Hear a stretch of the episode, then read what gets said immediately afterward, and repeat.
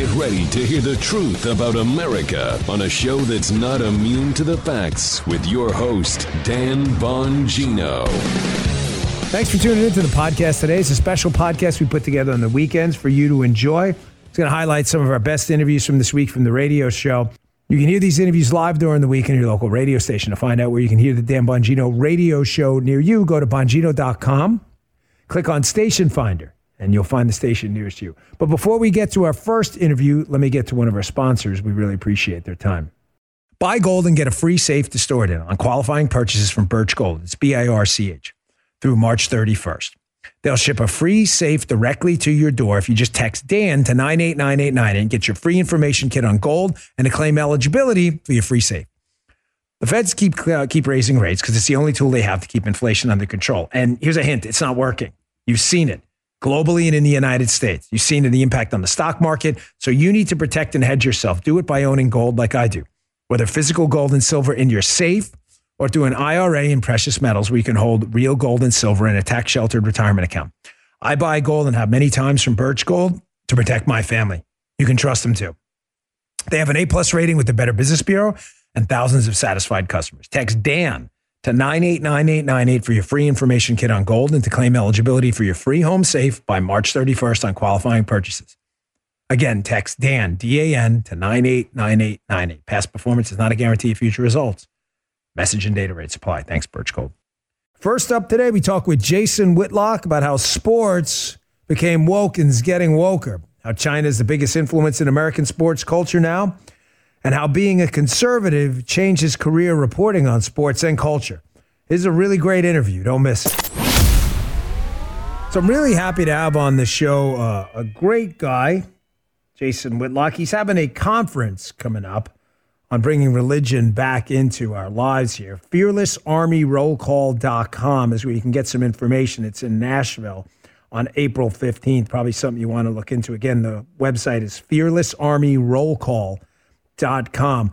Welcoming Jason Whitlock. Jason, thanks for spending some time with us. We appreciate it. Dan, thank you so much for having me. I really appreciate it.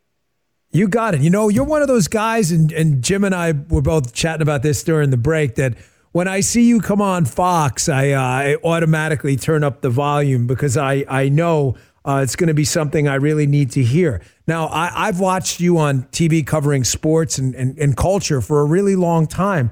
And one of the stories this week that I know you were all over was this JJ Redick, Kendrick, uh, uh, uh, what I, forget me, Perkins, I don't know, I don't Perkins, follow Perkins, Perkins. I'm sorry, I don't follow basketball much anymore. This uh, this fight they had over allegations that the NBA MVP award was being tainted by charges of racism, and this happened on ESPN, uh, Jason, and shockingly, JJ Redick uh, actually fought back. Uh, I discussed it yesterday on my show. I mean, what happened at ESPN? Nobody knows this process better that better than you. What happened over there? Well, uh, Disney bought ESPN what 15, 20 years ago, and just completely changed the culture at ESPN and made it work and made it part of the culture war. And and then there was a time in the 2000 2010 where the website Deadspin just really went after ESPN executives who wouldn't get on board with the woke leftist agenda and bullied the executives into uh, getting on board with the leftist agenda. And so ESPN's culture, sports culture, the left identified very early if they were going to win the culture war, they had to take control of sports sports is the number one thing on television. The NFL is the number one show on five different television networks. You're not going to win a culture war unless you control sports because sports is so uh, powerful in popular culture. The left figured that out. They've overtaken ESPN, the worldwide leader in sports, and then they've used ESPN to impose those values and that agenda on the rest of the sports world. We're talking to Jason Whitlock. He has a conference coming up April 15th in Nashville about bringing religion back into our lives. FearlessArmyRollCall.com. FearlessArmyRollCall.com. You should check that out. Jason, uh, you know, I was having a conversation with a pretty influential um, college, let's say, sports coach. Uh, and we were both lamenting the fact that sports has been hijacked. It was really a refuge. And I don't begrudge any sports figure, or entertainment figure, uh, their their their uh, you know their ability to speak out on politics. I, that, that's great. You do your thing. The problem is that's not why people are there. I mean, you go to a political conference. You know, they got the Twitter files hearing, Jason, up on Capitol Hill. No one's talking about the Yankees score last night. You don't go to a Yankees game or a college basketball game to hear lectures about politics. And what puzzles me, a guy who's forgotten more about the sports space than most people ever know, is do they really believe this is a business plan for the future? Or do they, do they say to themselves, like, ah, you know what, we're going to lose a few, but in the end, we'll gain them back? Because my daughter and my kids have never, I have a 19 year old and 11 year old, have never seen organized sports in my house like I grew up with. And I'm not going to pass that down to them. Did they not see that?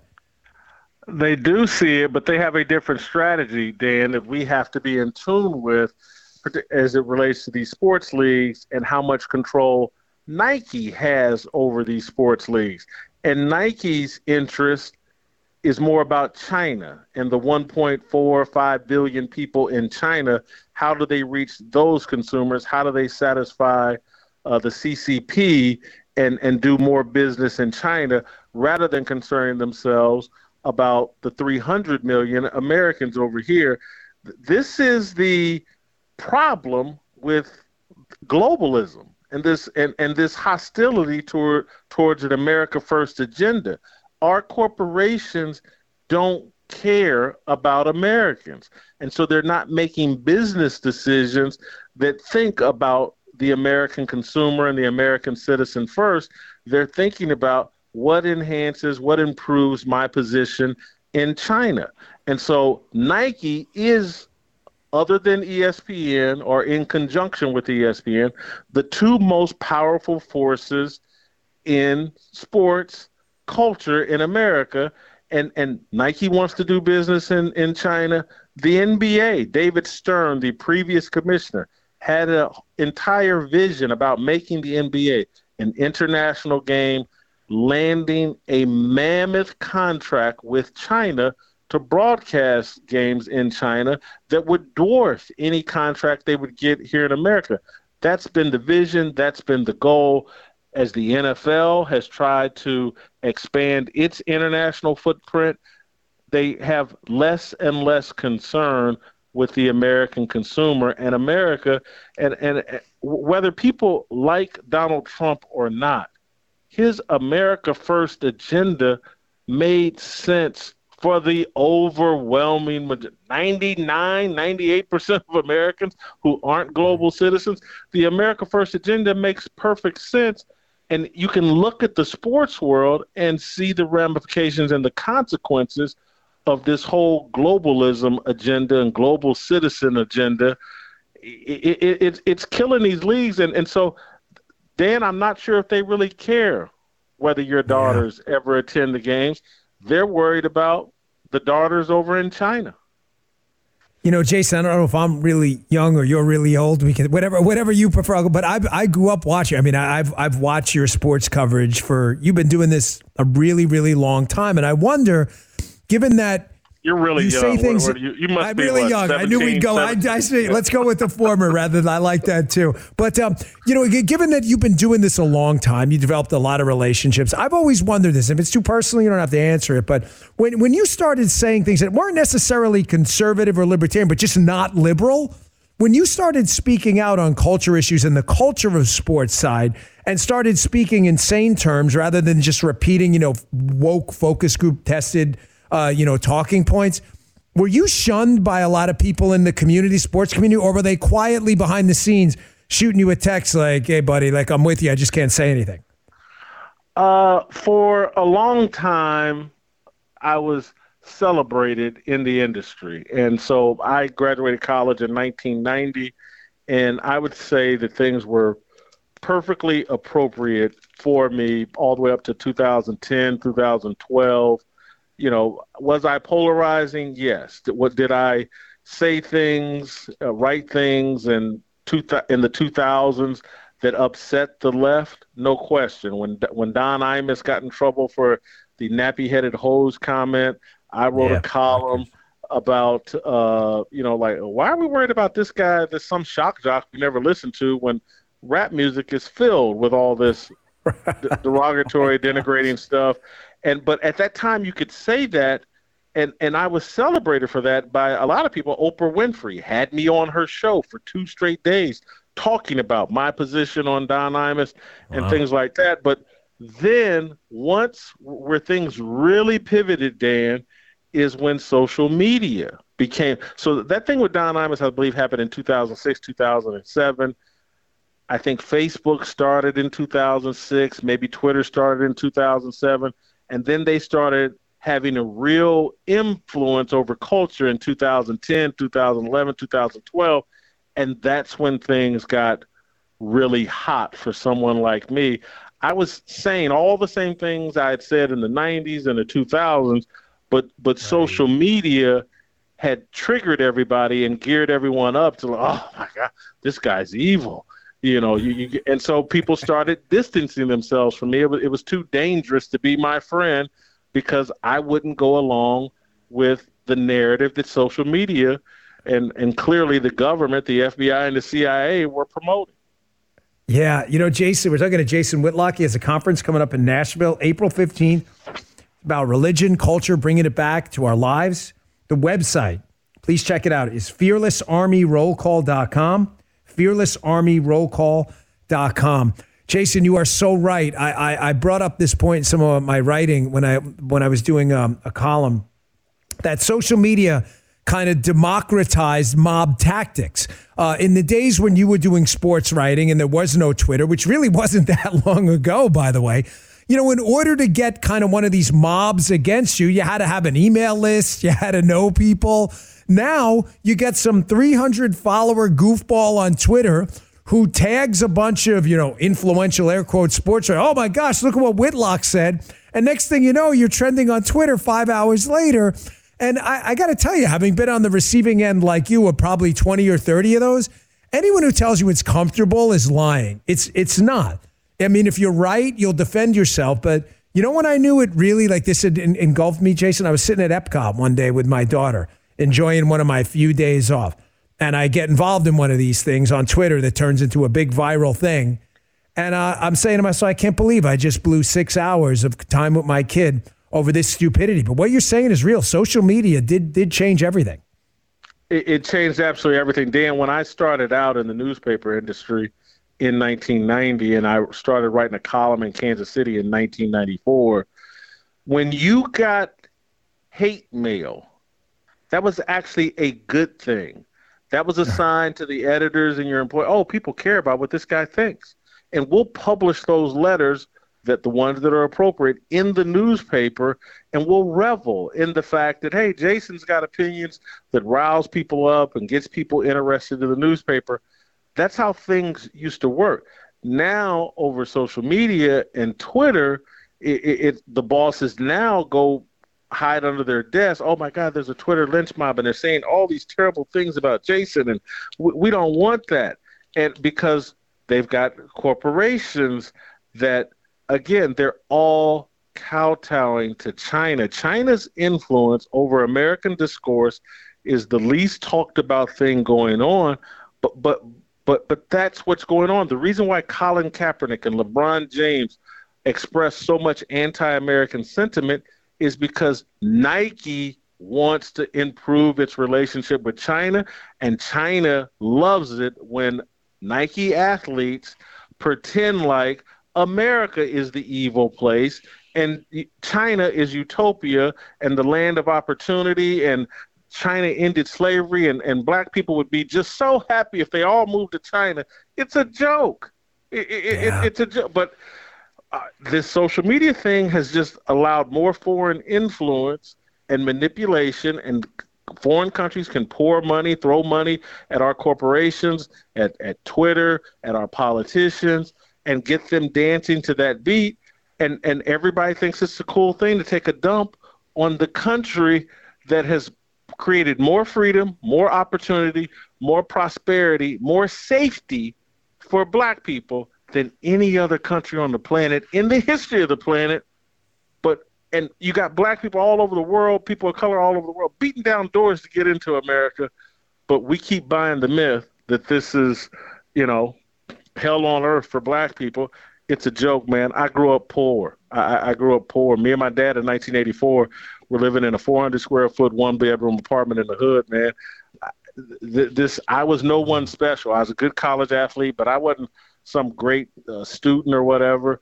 But hard work and just showing up, you can make it in this country. Make a few responsible decisions. Put a condom on. That's it's really that simple. I mean, you don't have stray kids. You got a really good shot at making it in this country. But if you can't have you can't have that little you know how little discipline it takes to wear a condom? If you can't have that much discipline, maybe you don't deserve success. Oh, you fit right in on this show, Jason. We let me tell you something. We we give simple life lessons on the show every day. I got to run. I want to get another plug in for your thing. I just want to say I really, uh, really do admire your work, and I love your commentary, and I love the fact that you've got moose nuts, brother. You'll say whatever. Um, Jason's conference is uh, in Nashville, April fifteenth. You want to get there. FearlessArmyRollCall.com. Check that out. Jason, you are welcome back anytime. Thanks a lot, man. Appreciate your time. Thank you, Dan. Yep. You got it. I, Jim and I grew up watching. Jim, Well, Jim's a little older than me. Watching Jason Whitlock, man, it's just uh, what a good guy. That was Jason Whitlock. Up next, we talked to fan favorite Leo Terrell. Everybody loves Leo. But let's hear from our next sponsor first. Folks, junk science. That's what doctors call many of these fruits and vegetable supplements. Junk science because they use extracts of common produce, uh, fruits and vegetables with very few health benefits. That's why I use Field of Greens. It's whole, fresh, healthy, organic fruits and vegetables, not some watered down garbage extract supplement. It's backed by a better health promise. Field of Greens is a science backed formula of specific fruits and vegetables you won't find in any other product. I use it multiple times each day. I swear by it. Proper nutrition can reboot your metabolism so you burn calories faster and you lose weight a healthier way. Listen, sometimes you don't eat as healthy as you should. You got to go buy vegetables, you got to shop for them, you got to cook them, they're perishable. Field of Greens is my insurance policy. I take it twice a day. They have wild berry, lemon lime is Gee's favorite. You'll look and feel healthier. I do, and have way more energy with good nutrition. But your best proof will be at the next checkup when I bet your doctor says whatever you're doing, it's working. Keep it up. Let's get you started today. Visit brickhousenutrition.com slash Dan. That's brickhousenutrition.com slash Dan. Use promo code Dan. That's promo code Dan at brickhousenutrition.com slash Dan. Pick it up today. Stuff's delicious. Big fan, folks can absolutely vouch for it. Field of Greens, brickhousenutrition.com slash Dan. Here's Leo Terrell talking about the release of the January 6 videos. Now, the January 6 committee should face some consequences for apparently withholding evidence in Jacob Chansley's case. Leo's a lawyer, knows a lot about this. Here's Leo on this topic and more. All right, now this guy, you all know him, you love him. He hasn't been back in a little while to my chagrin because I love having him on the show. But we'll take him whenever we can get him. Our good friend Leo Terrell. Leo, thanks for spending a few minutes with us. We love you, man. Dan, thank you for having me. I just want to ask you one simple question, and we can move on. Yes, sir. Do I have to go to Florida to get an autograph signing uh, book signed called "The Gift of Failure"? Because if I do, I'll come to Florida. I know you're not coming to L.A. Do I need to go to Florida? That's just a well, simple yes or no. Well, for, that's interesting yeah. because I think you may have jumped the gun there. I may actually oh. be in L.A. Yeah, oh. well, yes, oh. sir. So I'm thinking about a book tour, and you know, me and you yeah. were on KABC Radio, and right. we're trying to put together some locations now. And we have to find. See, when you write a book, you want to go to a New York Times reporting store so you can get right. on the list, right? So we have to find locations that have a bookstore and a station we're on. So LA kind of fits the block. So we're working on it. But I'll, I, Leo, I will personally deliver that book to you in LA, or if not, I'll mail you when you do not have to. I want to, to go to a Dan Bongino book signing. If it's in Florida, I'm going to surprise you. If it's in LA, I'm going to surprise you. I'm going to walk straight up to you and have you sign it. I'm going to completely shock you. The, I'm waiting Jim, for the, the, announcement of the book. The, you know, the crowd will go nuts if Leo shows up. Leo, yeah. the crowd went crazy when my uncle Jim showed up in Huntington, Long Island. I, am not kidding. I'm, my uncle just randomly shot. I hadn't seen him in years. I'm like, oh look, there's my uncle Jim. Everybody's like, ah, they, they never met the guy. If Leo shows up, it'll be they will go crazy. So I would appreciate that. You, uh, thank you for mentioning the book. It's uh, It's, it means a lot to me. I put a lot into this book, so it means a lot. Uh, Leo, you are an actual civil liberties attorney, like someone who's actually fought for civil rights. So no one's going to lecture you on the topic. You know, the, the January 6 videos, I just did a whole two hour block on this, Leo. You know, we can hold two simultaneous thoughts at the same time. We're human beings. A lot of the things that happened on that day, we can condemn and say, all right, that shouldn't have happened. Okay, because we're thinking human beings. But we can also say, as believers in the constitutional republic and liberty and freedom for all, that because some bad things happen doesn't mean that you get to throw people in jail just because you don't like their politics and then hide evidence. Now, as an attorney, you can attest to my audience correctly that uh, correct that Brady violations or withholding exculpatory evidence, Leo, that's kind of a really big deal, right? I'm not crazy. Dan, you are spot on. Brady is a constitutional uh, case. Brady versus Maryland, big case. It is a mandatory requirement for the prosecutor to turn over all exculpatory evidence. What Tucker has displayed on his show the last two nights, that QAnon man who yes, he was escorted. That's what I'm talking about. That, that yes. exculpatory evidence, and for yes. that evidence not to be produced, you're talking about the prosecution being sanctioned and some type of referral. If I was that uh, individual's attorney, I would ask for an immediate, solid, immediate writ and have that case re, uh, reconsidered immediately. That's unbelievable. I mean, Leo, he got the guy we're talking about, Jacob Chansley, they called the QAnon shaman by media people in the Chewbacca costume, whatever it was. He, Leo, he got four years in prison. Uh, how? I mean, I don't understand what what is it now. Just answer me one question as a lawyer, because I know this area is a little bit gray. With Brady material, in other words, the requirement by a government prosecutor and an agent to turn over evidence of someone's innocence. If I'm going to prosecute Jim for robbing a bank and I find out he was in Acapulco when the bank in Maryland was robbed, I'm obligated to turn that over. Having said hmm. that, the argument, Leo, some people have used is, well, they turned over the library of whatever it was, 41,000 hours of video. No, no, no. You're not allowed to play cute, Leo. You're not allowed to bury a document in six truckloads of documents, a document you know exists and points to Leo Terrell or Jim's innocence, and then say, oh, we gave you three truckloads. My fault you didn't see it. I'm not crazy, right? You're not allowed to play cute with evidence like that. You cannot play the needle in the haystack game. They have, uh, Dan, they have an affirmative obligation. I can't say it any clearer. They have an affirmative obligation to make sure they go through all that evidence and they have an obligation to turn over that evidence. They have to do the homework. They're in control, custody of all the evidence.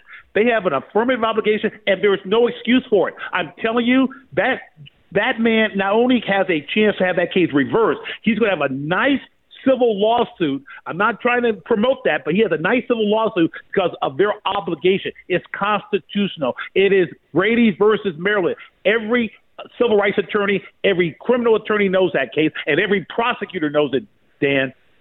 Yeah, and, and every every agent and police officer does too, Leo, because you'll once you I don't I, I think what the what the public who didn't do what we did in that line of work needs to understand is if you're a federal agent or an attorney and you're you're, you're found to have violated the Brady requirements, that's disclosable in additional cases in the future. So when Dan Bongino, say federal agent Dan Bongino is on the stand, that's going to be used to impeach me in every single case from that point on.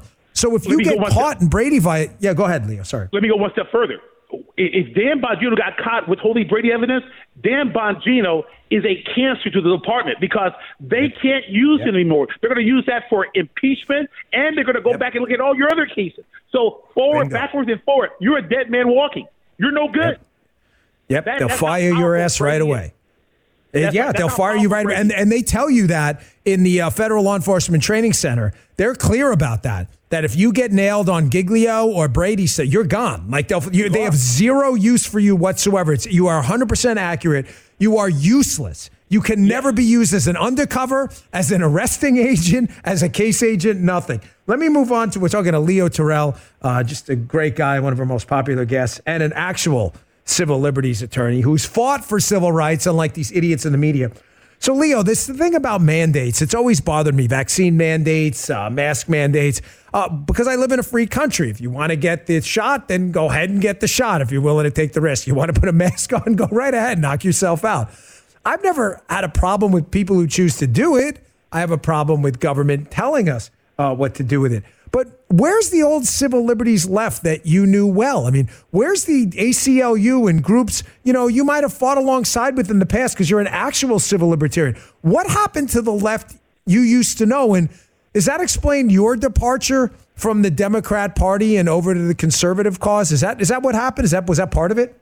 Yes, I'm going to be. You're, you're, great question. First of all, that that that civil liberty section of the left, it's gone. It's silent. It's quiet. And damn, that's one of the reasons why they don't believe in liberty or freedom. They're not fighting for that. They want power and control. And what has happened to the left is simply we will do anything, we will say anything for power and control. And they got a big ally. It's called 95% of the media. And I'll tell you right now, that's not how I grew up with civil rights. That's not what I believe in. I don't believe in controlling one's life. I believe in letting individuals make choices for themselves. And that has what that's right. one of the major reasons why I left the left. It's crazy. Yeah, the I left mean, is crazy. It, yeah, they, they, it's it's worrisome because I, you know, I think back to the old Bill Clinton JFK Democrat Party, you know, era big government's over. You know, JFK arguing for lower marginal tax rates, and I wonder what happened myself. Uh, let me get to another topic involving civil liberties. Uh, I've been talking a lot about this lately because it's an area that concerns me as well. It was an FBI memo released not that long ago, and the memo whistleblower leaked it, showing that the FBI uh, was targeting potentially Catholics who attended Latin Mass. Now, Leo, you've read the Constitution. You're an actual lawyer. I'm pretty sure your right to practice your religion um, is kind of written into the Constitution somewhere. Call me crazy. But this kind of stuff really worries me. And what worries me even more is as a former man of the left who understands them, again, where's the media and the ACLU and these other groups when it comes to the weaponization of government? I mean, it seems like now with the January 6th stuff and with the weaponization of the FBI, it almost appears like they're actually enjoying this. They are because Dan, right now they're able to get away with it. The uninformed basically follows. You know, there's a lot of people, Dan, that believe that the government tells the truth. The government is a liar. The, the U.S. government lies to the American people, but there's a large segment of the American population that believes everything the government has said. And I'll tell you right now, you know it, you talk about it. The government has been weaponized. The FBI, Department of Justice. Dan, I'm not tooting your horn, but I said, man, you need to be the FBI director because it is corrupt. It is no, I'm serious. It's absolutely corrupt and it's weaponized. I, I, mean, listen, they are upset with Tucker for releasing information. I know, I know. They I've never seen that's crazy. Leo. Think about it. We, you, you're like, brother, you're singing my. Two, I I said this uh, the first two hours of my show. I've been on this topic. This is how crazy this is. Nobody is condoning violence. Nobody's suggesting the videos of the violence didn't happen. But here's the weird part, Leo. Tucker is literally releasing videos that not a single person questions are authentic. They came from the Capitol Police and Kevin McCarthy, the House. They're real. And the media's take, Leo, this is where you and I do this for a living, is the most insane I've ever seen. Their take is this those videos are real, and you shouldn't see them because we don't like them. And you're like, wait, that's not a real take. And the liberals are like, yeah, man, sounds well, good to me.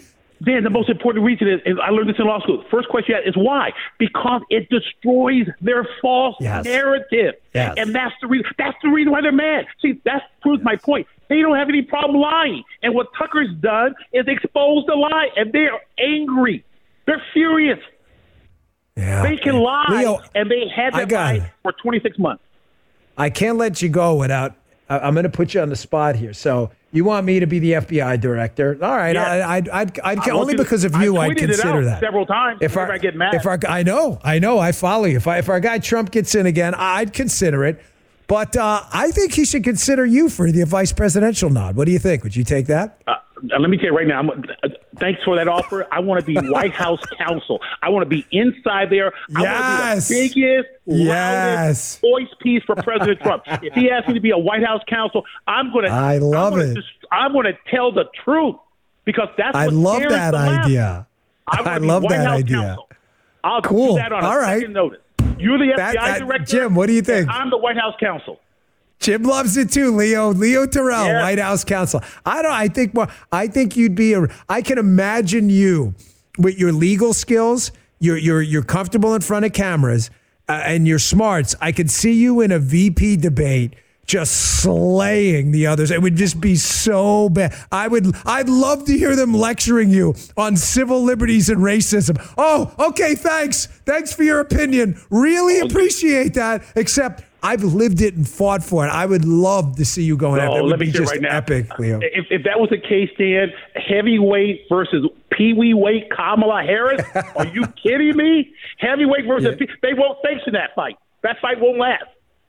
My Yeah, God, man, that's horrific. Leo, horrific. Thank you, buddy. Yeah, no, I'm, just- I'm, I I, I'm seeing you up on the stage now, and I'm like, this could be the greatest TV I've ever seen. Leo Terrell, thank you so much for coming on. I know uh, it's a, a hassle, you know, uh, you taking No, time out of your day. You're a busy you. guy. Never no, thanks, you. buddy. My audience loves you. It's good to have you, pal. Good to talk to you. Thanks My for coming. pleasure. on. Love you. That was Leo Terrell. Up next is Congresswoman Lauren Boebert. We'll get to that in a second, but let me tell you about our next sponsor. Today's show is brought to you by HelixSleep.com, H-E-L-I-X, HelixSleep.com slash Dan. Sleep, listen, as you get older, is critical. That deep, deep healing sleep. Folks, it changed my life. I write about, actually write about at the end of my new book, how important sleep is. It'll change your life when you understand that. Listen, Helix knows everybody's unique. They have several different mattress models to give you the best sleep matched on your body type and sleep preferences. Once you match, your mattress comes right to your door, shipped for free. When you receive your Helix mattress, you'll be obsessed with it like I am. I'm a side sleeper. I have very specific sleep needs. I have the Midnight Lux. That's what they match me to, and I love it. It's quick and, un- and fun to unbox. You won't believe how well you'll sleep. You'll wake up feeling rested, refreshed, ready to tackle the day. They have a 10 year warranty. Helix even has financing options and flexible payment plans. So a great night's sleep is never far away. Helix is now offering up to 20% off all mattress orders and two free pillows for listeners to this program. It's a great deal. It's their best offer yet. So go today. Don't wait. It's H-E-L-I-X, helixsleep.com slash Dan, helixsleep.com slash Dan. With Helix, better sleep starts now. Here's Representative Boebert talking about the newly released January 6 videos, how we're winning against media manipulation and the COVID hearings. Check this out. One of my favorite guests, just favorite people in DC altogether, because we have a rule on the show the no squish rule. We don't allow any squishes because there's an opportunity cost to our time. It's limited here with you. So, uh, someone who's definitely not a squish and is willing to fight for something is Congresswoman Lauren Boebert. Congresswoman, thank you for joining us again. We really appreciate it. Dan, thank you so much. Gosh, your intro just fires me up. Uh, from the Oh, thank introduction you. to your show, talking about taking on the radical left and draining the putrid swamp, and then your intro of me. I'm ready to go take them on now. Let's go.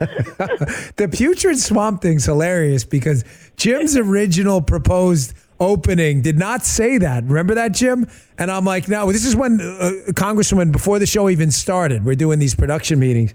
And I'm like, nah, we're being too nice here. Like, we need a word that really describes the swamp. Unfortunately, you know a lot about in D.C. that you're uh, trying to combat now. I said, let's go with putrid. He's like, nah, it doesn't sound well in intro. I'm like, let's do it anyway. And that's how that stuck. Fire. So listen, yeah, thank you, thank you. The dividends of your work in the race for speaker, I just want to note again, are already paying off. So all of those uh, haters out there who said you guys were crazy for extending the fight for speaker just for a few days, no big deal. Uh, we got Kevin McCarthy to release the January six tapes. We've got him to stand by some firm conservative things. I know you're going to stay on it. It's no time to pop the champagne, but uh, wouldn't you agree? Like that fights are paying dividends already.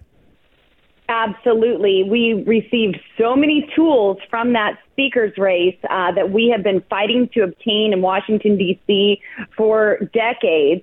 And uh, now is the time to put those tools to use. We've already been executing uh, a lot of great things, but I don't want to only sit and admire the tools that we have. I want to get some nicks and dings in them, and I want to bust these babies open and uh, actually put them to use uh, what good are the tools if we don't use them? So that's what we're all working on right now. We got the weaponization committee going. Uh, we have the COVID select committee going. We're looking into the origins, the CCP, what they're doing, buying our farms and our water, our resources, uh, and and so much more.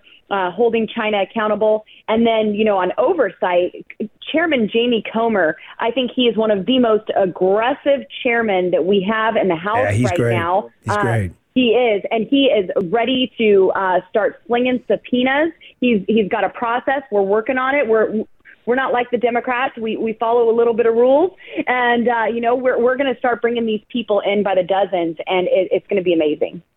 Yeah, and I love how the liberal media is making this out like it was some kind of a scandal. Like I got a scandal. I got to laugh. They're like they're asking Kevin McCarthy the other day. Did conservative members ask you for conservative stuff? In exchange for their vote for speaker? And I'm looking, I'm listening, Congressman. I'm like, is this a real question? No, no, they didn't. Mm-hmm. They asked for liberal stuff. Like that's a serious question from these idiots. That's how bizarre they are. But the stuff you guys lobbied for, conservative stuff, in your mm-hmm. vote for speaker, which it, which is a that is a feature, not a glitch. Liberal media. That's what we're right. supposed to do. You're so right. right. These hearings have already produced dividends. Let me ask you a question about that. So yesterday we had the Twitter files hearings. And uh, they really, I have to tell you, you don't have to agree with me. You're in Congress, you say it how you like, but I think the Democrats exposed themselves yesterday as some of the communists they are. I'm not kidding, Congresswoman. You had a you had a, the delegate from the Virgin Islands the, almost yeah. demanding a journalist protected by our Constitution, yeah. literally written into the First Amendment, expose his sources and the Twitter files drop in front of the mm-hmm. entire country. It's the craziest thing I've ever seen. Yes, you know, Democrats are able to hide any person they want, any source that they yes. want. They could just make up anything. And, uh, you know, you even have Bennie Thompson saying, oh, I never even saw the January 6th videos. Uh, you know, so they, they get to cover Good up point. all this stuff. And then they want every little source, every little detail to, to try to put us in some sort of gotcha moment. No, you're part of the federal government. You are here to protect our First Amendment rights, and you're not going to go after journalists and, and get them to expose their sources when they're just reporting the truth to the American people. They're reporting the information that they have to the American people to, to make a decision on. And then we see Democrats they they actually the the federal government was actually working with NewsGuard to prop up certain news organizations, not just feed them a story. That happens all the time. I like this news outlet. I'm gonna I'm gonna feed them a story. I like Dan Bongino. I'm gonna go on his radio show and talk. No, no, no. Yeah. They're actually paying. They're they're incentivizing advertisers to to pay uh, for their ads on certain news outlets, uh, publications. This is absolutely wrong. And the way they treated these journalists was an absolute disgrace. I, I'm proud of them for coming in, taking a stand, and speaking out about what they know. And these committees, you know, uh, one of my favorite authors, uh, Sky Fred Siegel, he he's written books about it. One of them called is called Revolt Against the Masses, and in there he discusses how liberals basically move liberalism along through the telling of narratives, stories, not the truth, but stories. And he talks about Congresswoman the Iron Triangle all the time. And the Iron Triangle is congressional committees, activist groups, and the liberal media. He says, in other words, think it through, right? You want you want to you want to push out a liberal narrative like the polar bears are dying or whatever it may be, right? You get a congressional committee to do a hearing, show some pictures of some dying polar bears, right? An activist group takes it and runs with it. Pins are everywhere on a college campus. Save the polar bears, right? And then you have the media running stories on CBS News and Rachel Maddow. Oh my gosh, the polar bears are dying. They've been doing this for years. Now, as a, a member of Congress for a few years now, so now you know the routine. You've been there. You know, you got the lay of the land. I am so grateful that members of the Republican Party, the good ones, not the swampy ones, the good ones like yourself, are starting to figure this out that this stuff matters. I'm sorry that I really am sorry that there's a performance component to politics. I wish there weren't, but this is the real world. And the Republicans are finally figuring it out. You guys want to use congressional committees to show the world what's going on? We're going to show right. the world what's really going on in our committees. That's exactly right. And we actually have real oversight now. We have been stifled and unable to have congressional oversight in the House of Representatives for several years now uh, because Democrats held the gavels. And now we have those gavels and we are actually able to conduct oversight in the federal government. What a concept. These agencies that were created by Congress, funded by Congress, well, really by the taxpayers, but appropriated by Congress uh, they have to answer to us now. Come in and, and tell us what is going on. We, we, even in oversight, we've had hearings on the waste, fraud, and abuse with the COVID money that went out over five hundred oh my gosh, billion what dollars. embarrassment! And, yeah, and yes, such an embarrassment. I mean, we had money going going to um, Japanese prisoners. I, I mean, come on, this is absolutely Yeah. ridiculous. But but we have um, we we brought in um, yesterday a director of OPM, and she's not even able to state how many federal employees are currently working full time. She tried to dodge the question with my colleague Byron Donalds from Florida. Uh, great man, glad to have him on oversight. he's he, great. He asked her how- how many federal employees have actually even gone back to work with with OPM. We've we've already talked about the fraud, abuse, and waste, and, and and what about all this other waste that's still going on? How many people are working from home and not even logging in on their laptops? And she was not able to give them that number. Instead, she said, "Oh, it's in a public report. You can look it up." Well, ma'am, we brought you in, director, Right. to have these Right. answers. And so when, when I questioned her, I said, actually, I just looked at the report, and the report doesn't state it. Oh, well, we're, we're working on that. This is a problem when you have a director of OPM coming in and saying, we don't know how many federal employees are actually back to work when COVID is over. That is still waste, fraud, and abuse occurring in our federal government. But we're getting to the bottom of it by having these hearings. Yeah, no, they're great. I mean, imagine a CEO saying that. How many people you got in your tech department? Nah, I don't know. Can you figure it out? Eh, maybe we'll figure it out one day. I mean, it would you'd be fired immediately. Your stare, your your stock would would uh, would, take a dump in, almost Rightfully so. instantaneously. We're talking to Congresswoman Lauren Boebert, one of the good ones out there who we really like. Congresswoman, a couple more uh, topics here. Fauci yesterday appeared on Fox News on Neil Cavuto's show, where he goes to uh, you know do his uh, mea culpas and fake ones, and uh, he's insisting again that he did not push lockdowns. Uh, still trying to push some Yes. evidence about this potential wet market theory. Um, and he said, you know, I wasn't the one who kept uh, CDC Director Redfield off the call about the potential lab leak. Uh, I, just don't trust this guy. And you know, he just reminds me of the Motley Crue song. You know, you know, girl, don't go away mad. Just, just go away at this point. I mean, he's been on the wrong side of everything.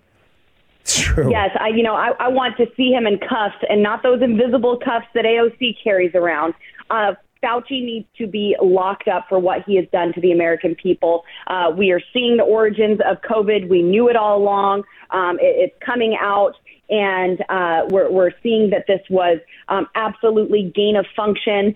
And you talk about it often on your show, very clearly and eloquently, getting this information out to the people. I'm so grateful for that. Uh, but Fauci did push lockdowns. He did push masks. He did push vaccines and vaccine mandates. And he has injured so many thousands, tens of thousands of Americans, if not more, whether it be financially, uh, whether it be our children in schools, uh, or even spiritually with the lockdown of churches. How many churches are back to their full capacity, or are people just, you know, said, well, we don't we don't do this anymore, or or even with uh, the vaccines that were forced on them. Uh, there's so much that he did that was absolutely wrong, and he needs to uh, to be held accountable to the fullest extent for his actions.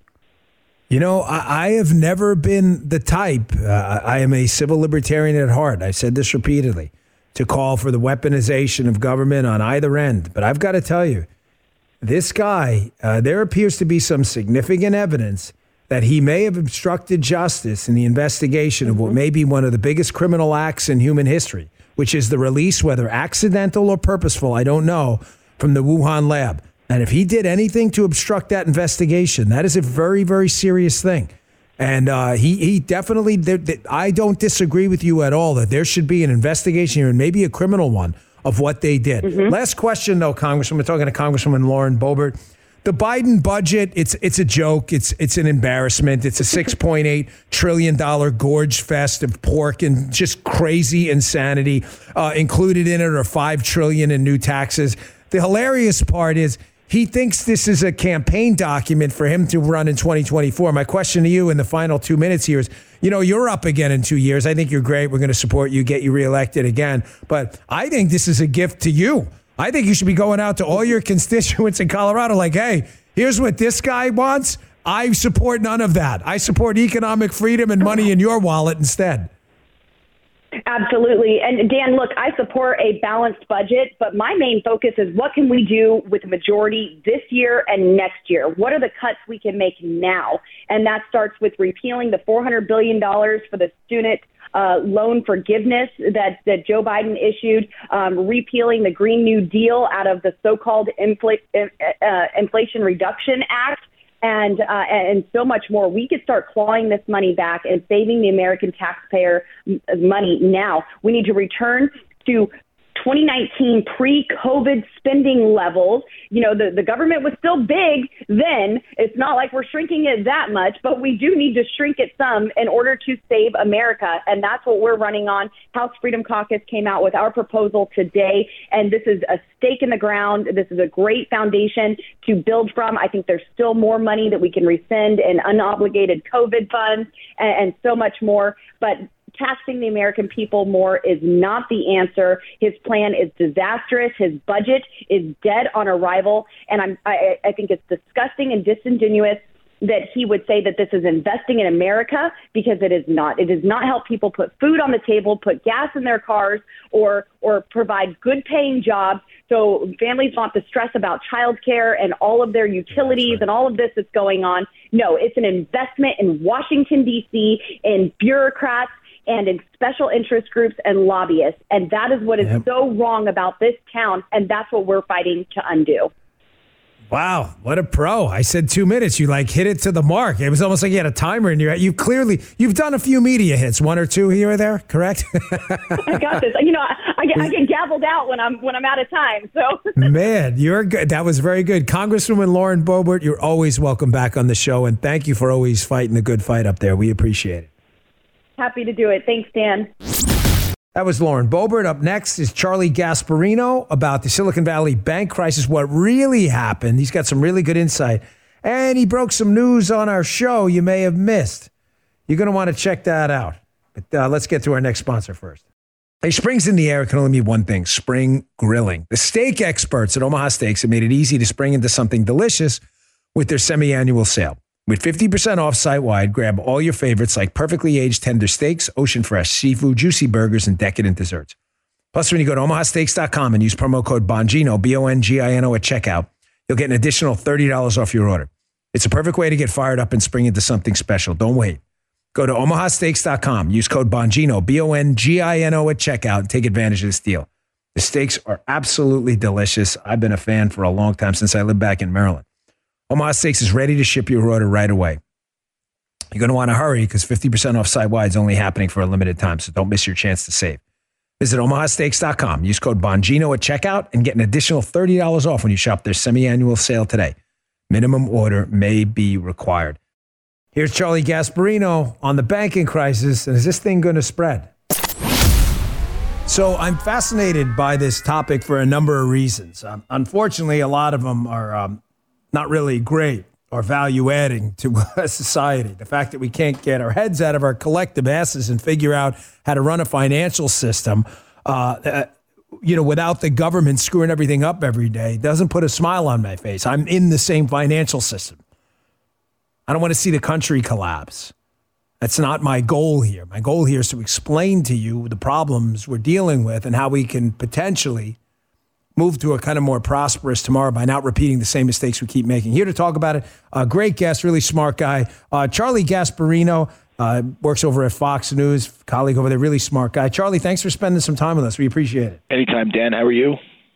I'm good. So I've been listening to a lot of your commentary. I always do. always turn the volume up when you're on. And Thank this uh, Silicon Valley Bank uh, debacle you know, I find so many people over explaining it. It's why I like your commentary. It seems to me, from looking at it, to be a simple, old school, bad decision on maturities, a mismatch there, which is, you know, as old as finance, and really awful management. I mean, how did they not see that interest rates were going to go up? Even the Fed chairman said they were going to go up.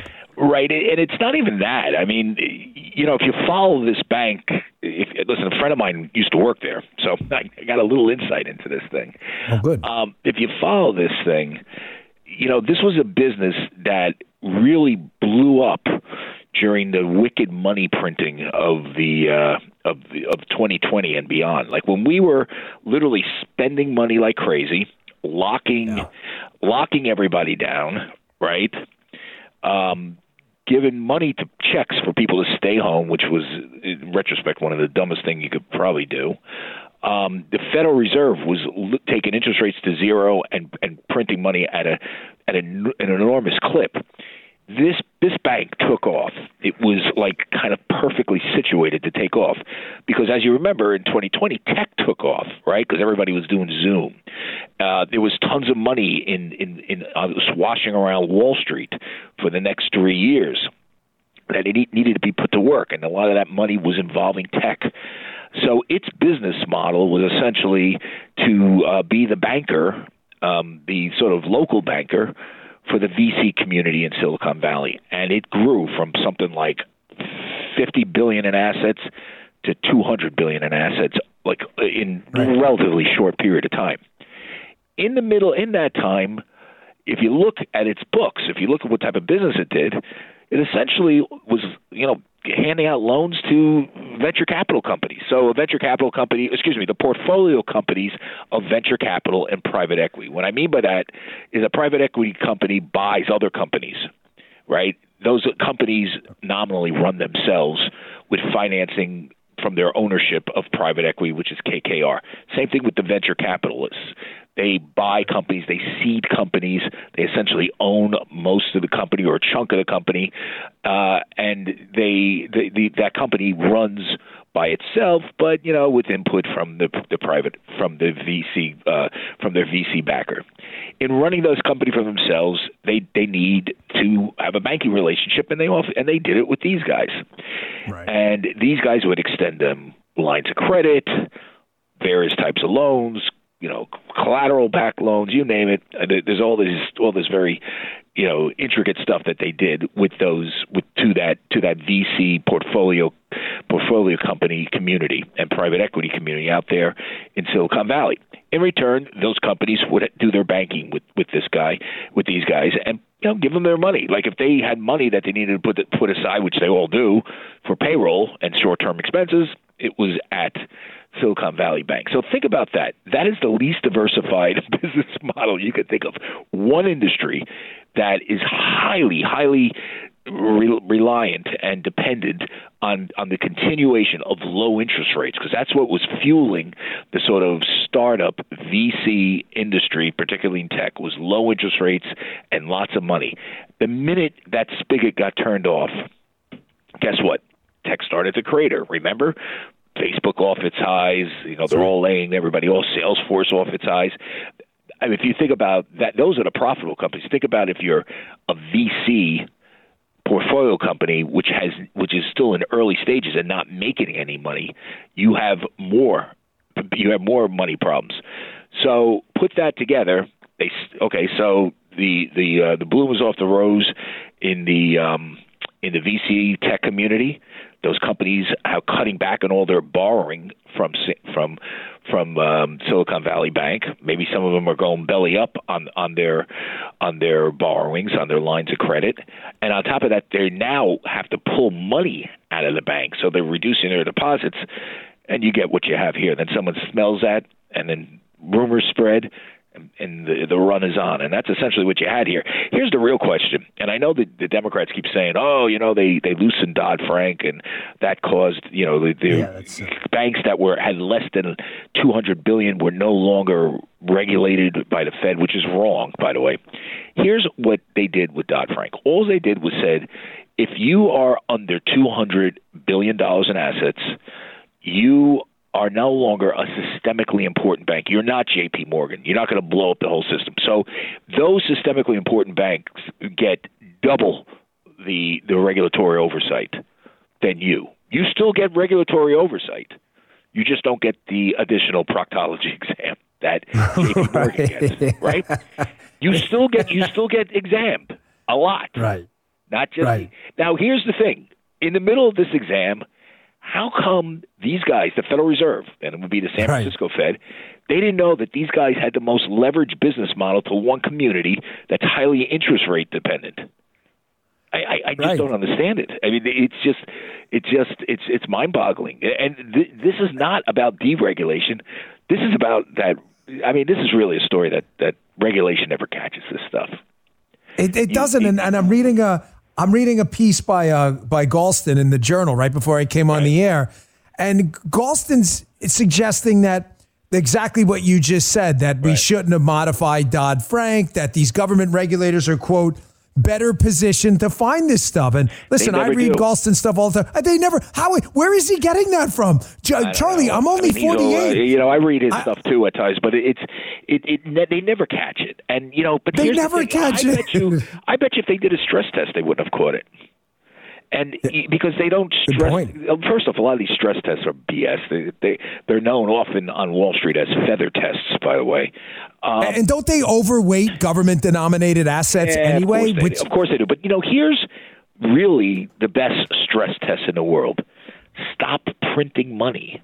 Stop debasing the currency. shocker. When yeah, you right. take interest rates down to zero forever, when you debase the currency, when you print money, when you hand people checks, and so the whole economy has more money floating around than goods to buy, you're going to find people are going to do stupid things. They're going to go out on the risk spectrum. They're not going to put their money in the bank because it gets because banks are flush with cash and they they give you zero percent.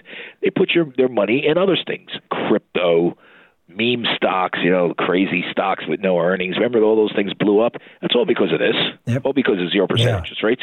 A, a lot of other things, you know, real estate that quad that quintuples in value, and they still put it in because money is is is is abundant and interest rates are zero. The minute you turn to do a 180 on that, you start exposing the, the cracks that that easy money created. Now, I guess the point is, why didn't we just keep interest rates at zero and let everything go on? And you know, you know, Silicon Valley Bank wouldn't have went under, and we'd have we wouldn't have a recession. Well, then you get like massive inflation, and I don't think people understand is how you know we're just we're in the throes right now, beginning throes of inflation. I grew up in the '70s. My dad Yeah. was a construction worker who drove a cab and bartended, and the reason why he did three is because he couldn't get by on one, and that's Yeah. what inflation does. Okay, you could have a Yeah, job, but it's almost like a recession. You're just working through it, you know, just busting your rear end. And the other thing is, a lot of times when you have that runaway inflation, and it it usually means wages wages never really keep up with the price increases. That's one of the problems. It's, it's called the wage price spiral. It just never happens. Uh, You know, you're, you're constantly cha- your wage growth is constantly chasing the um, the uh, the inflation of the goods that you need to just survive. Um, there comes a point where people just start cutting back, and then you, you get a you get a recession anyway. So you know you, you know you got to pick your poison. We're now in the poison part that because we did all this stupid stuff, we're going to have to pay the piper or else we're going to have six percent. I mean, I, I'm telling you, man. Today the market's going crazy because they think, oh, inflation came down a little Right, bit. Right, they're gonna they're gonna dial back the rate hikes. That's what they think. I, you know what? I'm going to give you a Now, now, if he comes in with a I'm 50 gonna- basis I'm- points I'm hike, he's gonna he'll I'm- collapse the whole market. You know. I'm, Go I'm going to give you a scoop right now that I'm about to hit the button on on my Twitter feed before you called. All right. I'll yes, break it here. Very nice. On Dan Bongino's show, Awesome. Federal Reserve is likely to tighten another 25 basis points, despite sentiment that Powell will hold amid the SVB implosion. Senior banking executives tell Fox Business. Well, what do you think happens to the market, Charlie, if that if that goes? Because they're expecting nothing. The, the market right now is gonna- pricing it's gonna, in it's nothing. Gonna, it's going to, you know what, the bed. Yeah. Yeah, I totally agree. Charlie, I got about a, a minute left, but being a guy who understands basic economics quite well and can explain it, does it ever really piss you off that there's a solution to all of this? Like Reagan figured it out.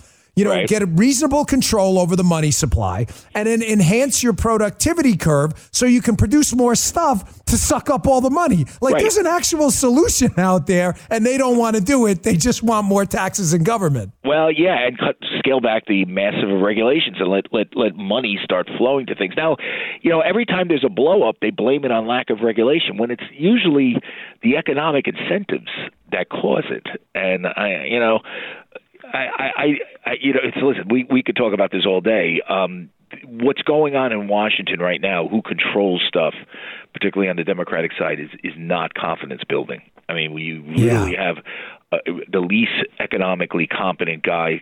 I always thought Obama was economically incompetent. Oh, Joe no. Biden's Oh. worse than that. Uh, Obama but- looks like Calvin Coolidge compared to this guy. I- I, I mean, this guy. I, I don't know, Charlie, if it's stupidity or weakness with this guy, uh, with Biden. But the things he says are just insane. I mean, tomorrow I'm going to go into. He just said again the other day that we may need fossil fuels for ten more ten more years. What are you crazy? How does he we're even. We're like the 50 years away from that, right? How does he know? How does he know? I mean, this guy can't. This guy can't string together a sentence without tripping over himself, and he's telling- he's predicting wh- when fossil fuels are going to go by the wayside. I mean, you know, I mean, the Janet Yellen is just pathetic. She's she's a complete academic that that's never done anything. Um, you would expect more out of Powell, but you know, he he he copied Yellen's playbook by, and he gave in to them and just kept kept cutting rates and printing money. He should have stopped. You know when we should have stopped, and I people are gonna you know shake their head, but I think we were coming out of it after when when Biden got elected in early 2021. We were coming out of everything. Um, businesses were opening. We had a we had a vaccine that worked modestly, at least at first. You know, we weren't going to go back to shutdown. We weren't going to have that that that hell anymore. And you know, we just kept printing money and spending money and and, and you know you can't have an experience like that and and not have the sort of dislocations we're seeing right now. And by the way, I know I know people keep saying printing money, spending money. Uh, haven't haven't we done that forever? No, not at this level. Debt is No, nothing close. Thirty-eight percent of GDP right now. Yeah, we did. I mean, we haven't seen numbers like this. We've surpassed now. We're coming out of a world war and World War II. Charlie, I, I'm out of time. I got to run. I'd love to do like an hour or so on my podcast. Anytime. You're a fascinating guy. Charlie, thanks a lot for your time. Appreciate you coming on. Thanks, Dan. Bye. You got it. Folks, he's not wrong. We have never seen debt like this accumulated by any government in the history of the known cosmos. That's a fact. Nominal or real debt, there has never been anything like it in the history of human beings. And before we go, as a little supplemental, I asked Jim to include this. For all of those out there on the liberal side, the wokesters who believe that there's safe spaces, Jim and I had a lot of fun with this rant that happened on the radio on Thursday this past week, and we wanted you to hear it for yourself. Check this out. Jim, cue up for me, cut one. This is federal judge Kyle Duncan. He's speaking at the Stanford Law School. Again, what the hell would a judge want to talk to a law school? I mean, that's crazy. What would he have to offer, right? And of course, he's interrupted by woke lunatics screaming and yelling like raving banshees, like that X Men character, Banshee, ah, ah, screaming, wetting their diapers, need little wipies to clean them up. Mommy needs to come for him. You, you- by the way, you disgust me. Oh, Dan, get to the video. Nah, nah, I want to complain a bit. You disgust me, you woke little loser punks. You're such little zeros. I mean, it, it- how pathetic and disgusting your horrible little lives are. You sit there in Stanford Law School, right? You've been pampered your whole life, you wuss bags. You shameless wuss bags. You've probably spent the equivalent of 90% of your life in your mommy's basement eating Pop Tarts, looking at uh, you uh, looking at your uh, favorite OnlyFans account. That's what you do with your time. And somehow, you know, daddy's money got you into Stanford Law, and you got a federal judge up there, an accomplished guy. And because he's appointed by Trump and won't use preferred pronouns for an accused kitty rapist, you go, you start melting down and taking a leak in your diaper. Oh my gosh, I wet myself. You're such little wuss bags. And then to, if you're listening right now to the woke liberals, know this: we can't stand you. I, I'm not, oh my gosh, you should be nice. You're supposed to be getting listeners. I don't want you to listen. Tune out. I really despise you. I everything you stand for, I hate. Everything, everything you stand for, I can't stand. Your race essentialism, your war on civil rights, your censorship, your faux virtue signaling. Look how virtuous I am. I pissed my pants while the lawyer was speaking a judge in front of the school. Look at me. I'm so special, Ma. You're a loser. You're a zero. You're a total life loser. You're a scrub. Remember that uh, song, I Don't Want No Scrubs by I Don't Want No Scrub? That's you. They're talking about you. You're a scrub. I'm sorry, I'm just a little annoyed today. Here's the audio, and you can watch the video on my Rumble account. Here's Judge Kyle Duncan getting heckled by a bunch of diaper wearing liberal losers at Stanford Law. And I want you to listen. This is Tirien Steinbach, the DEI dean, the diversity, equity, and inclusion dean, lecturing the judge about safe spaces. This is hilarious. Check this out. And it impacts directly their people, humans, their families, and their communities. And I'm uncomfortable, and it's uncomfortable to say this to you as a person. It's uncomfortable to say that for many people here, your work has caused harm. Has caused, has caused harm. And I know that must be uncomfortable to hear.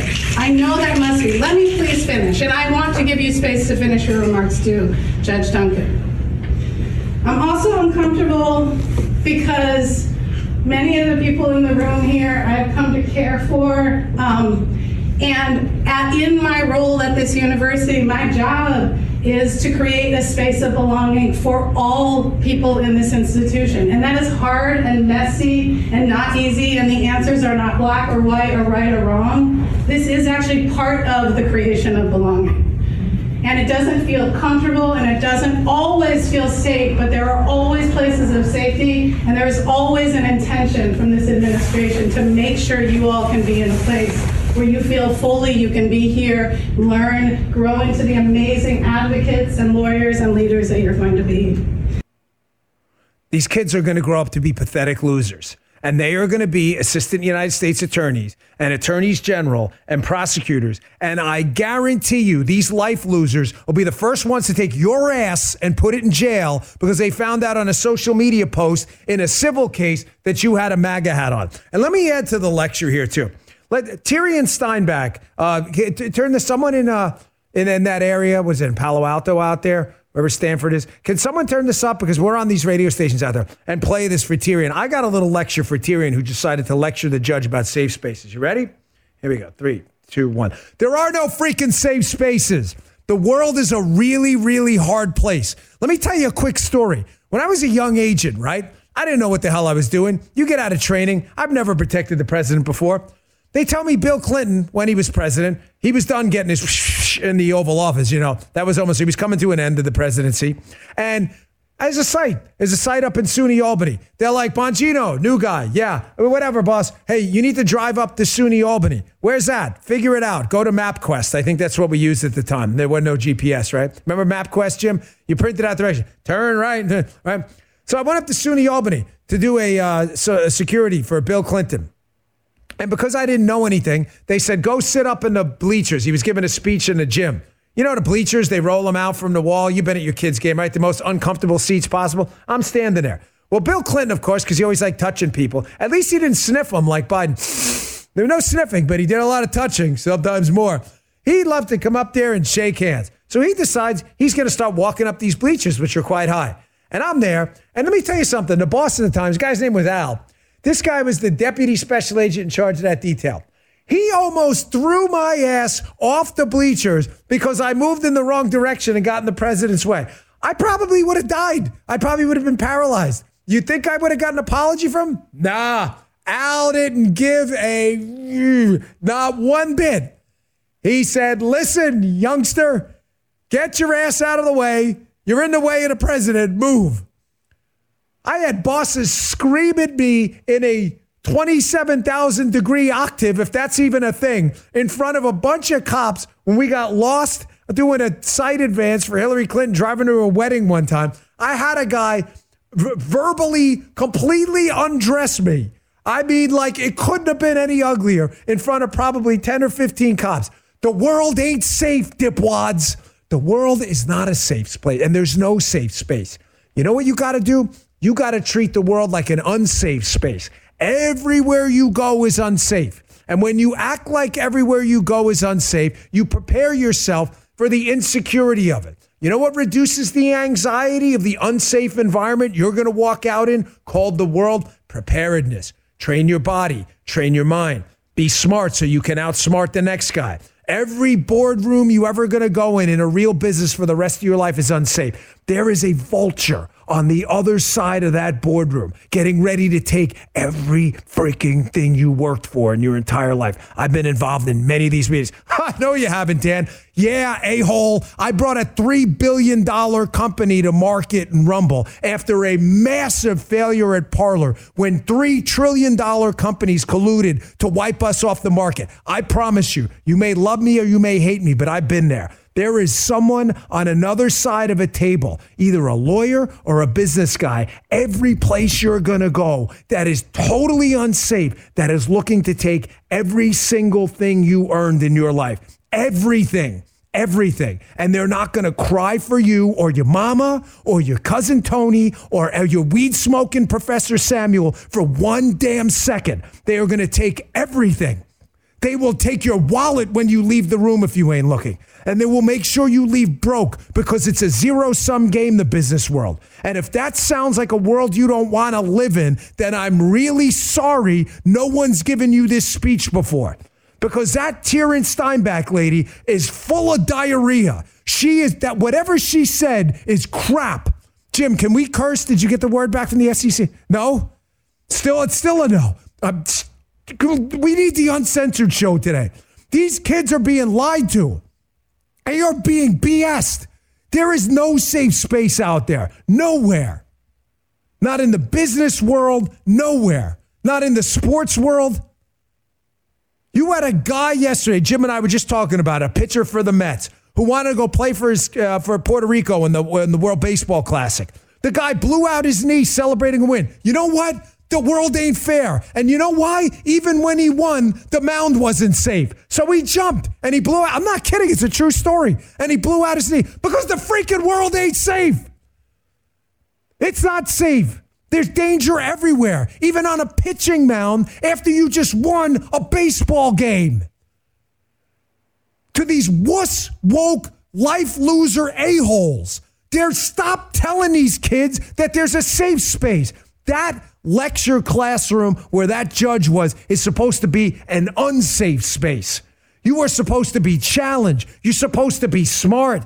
Iron sharpens iron. You're supposed to be in there dealing with ideas you may consider dangerous. You consider them dangerous? If they're so dangerous, then figure out a freaking way around them using logic and reason, you dipwads.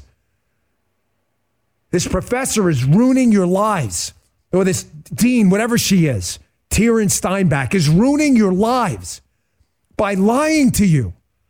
To anyone in this audience under the age of 80, because most people by that point have figured it out, you need to sit down with your elders people in their 60s, 70s, and 80s who got their asses kicked, who had a pitch hit them in the ribs when they were playing in a baseball game, and it was unfair. They broke their ribs and missed the season. You need to sit across the table from a guy who busted his ass his entire life and built a plumbing business and had a couple of legals come in and start their own and put the guy out of business. That's not safe. There's nothing safe about this world. But there's a glorious other side to that, too. The world being unsafe gives you the opportunity, gives you the opportunity to put an armor around yourself. And it gives you the opportunity to fail repeatedly and dust off. We got buried at Parler. To live through that was the worst experience of my life. You know what I did? I came back. I came back and I aligned myself with Rumble. And we took that same battle plan for free speech. We didn't cry about it. We didn't whine about it. Ladies and gentlemen, they stole hundreds of millions of dollars from me. No, that's not a typo. I could have sat down and bitched and moaned and whined all day about it. Oh, it's over. It's over. It's supposed to be safe. It ain't safe. There's nothing safe. And I took my ass and I got it up off the mat and I stopped feeling bad for myself. And I went back and I started something bigger and better. I studied for a year to get into medical school, an entire year of my life while being while a Secret Service agent, full time and then some. Reading organic chemistry textbooks. Took the MCAT, did pretty good. Not great, but good enough to get in. And you know what happened? Nothing happened. They told me, go pound sand, loser. You're not smart enough. And I wasn't. And I felt bad for myself for a good two weeks. Oh, I worked so hard. It's safe. It's a safe. It's safe. But I should have got in. Why? Why? And I got up one morning and said, shut the up and figure out something different. So I went and took the GMATs. And I got into business school at Penn State. And I graduated at the top of the class. And I learned a lot. You know what I got out of medical school? Nothing. Because it ain't safe. Because I never got in. Oh, you, you got smarter after you. No, I don't even remember most of the stuff I told him. I said, No, I got nothing out of it except a valuable life lesson in failure. The world ain't safe. You are cursing these kids. You're not helping them. You're cursing these kids. Go sit down. Anyone, I'm telling you, under the age of 40, go sit down with people older than you and ask them about their life failures. Ask them about how they failed in life and how they overcame it. You'll learn more from people's failures than you'll learn from your own successes. Guaranteed. Folks, if we don't correct this stuff, I'm telling you, man, we're walking this country off a cliff. We are creating a generation of life losers. And I mean it, however harsh that is to hear. We are creating a generation of people guaranteed to lose at life because you were telling them something categorically false that this place is safe. And there is nothing safe about it. I'll be right back. Thanks for listening to the special Sunday podcast we always put together for you. If you want to check out some of these interviews as they're happening, you can listen to the radio show. Just click Station Finder on my website, bongino.com, to find a station near you. Thanks for tuning in. I'll see you on Monday. You just heard Dan Bongino.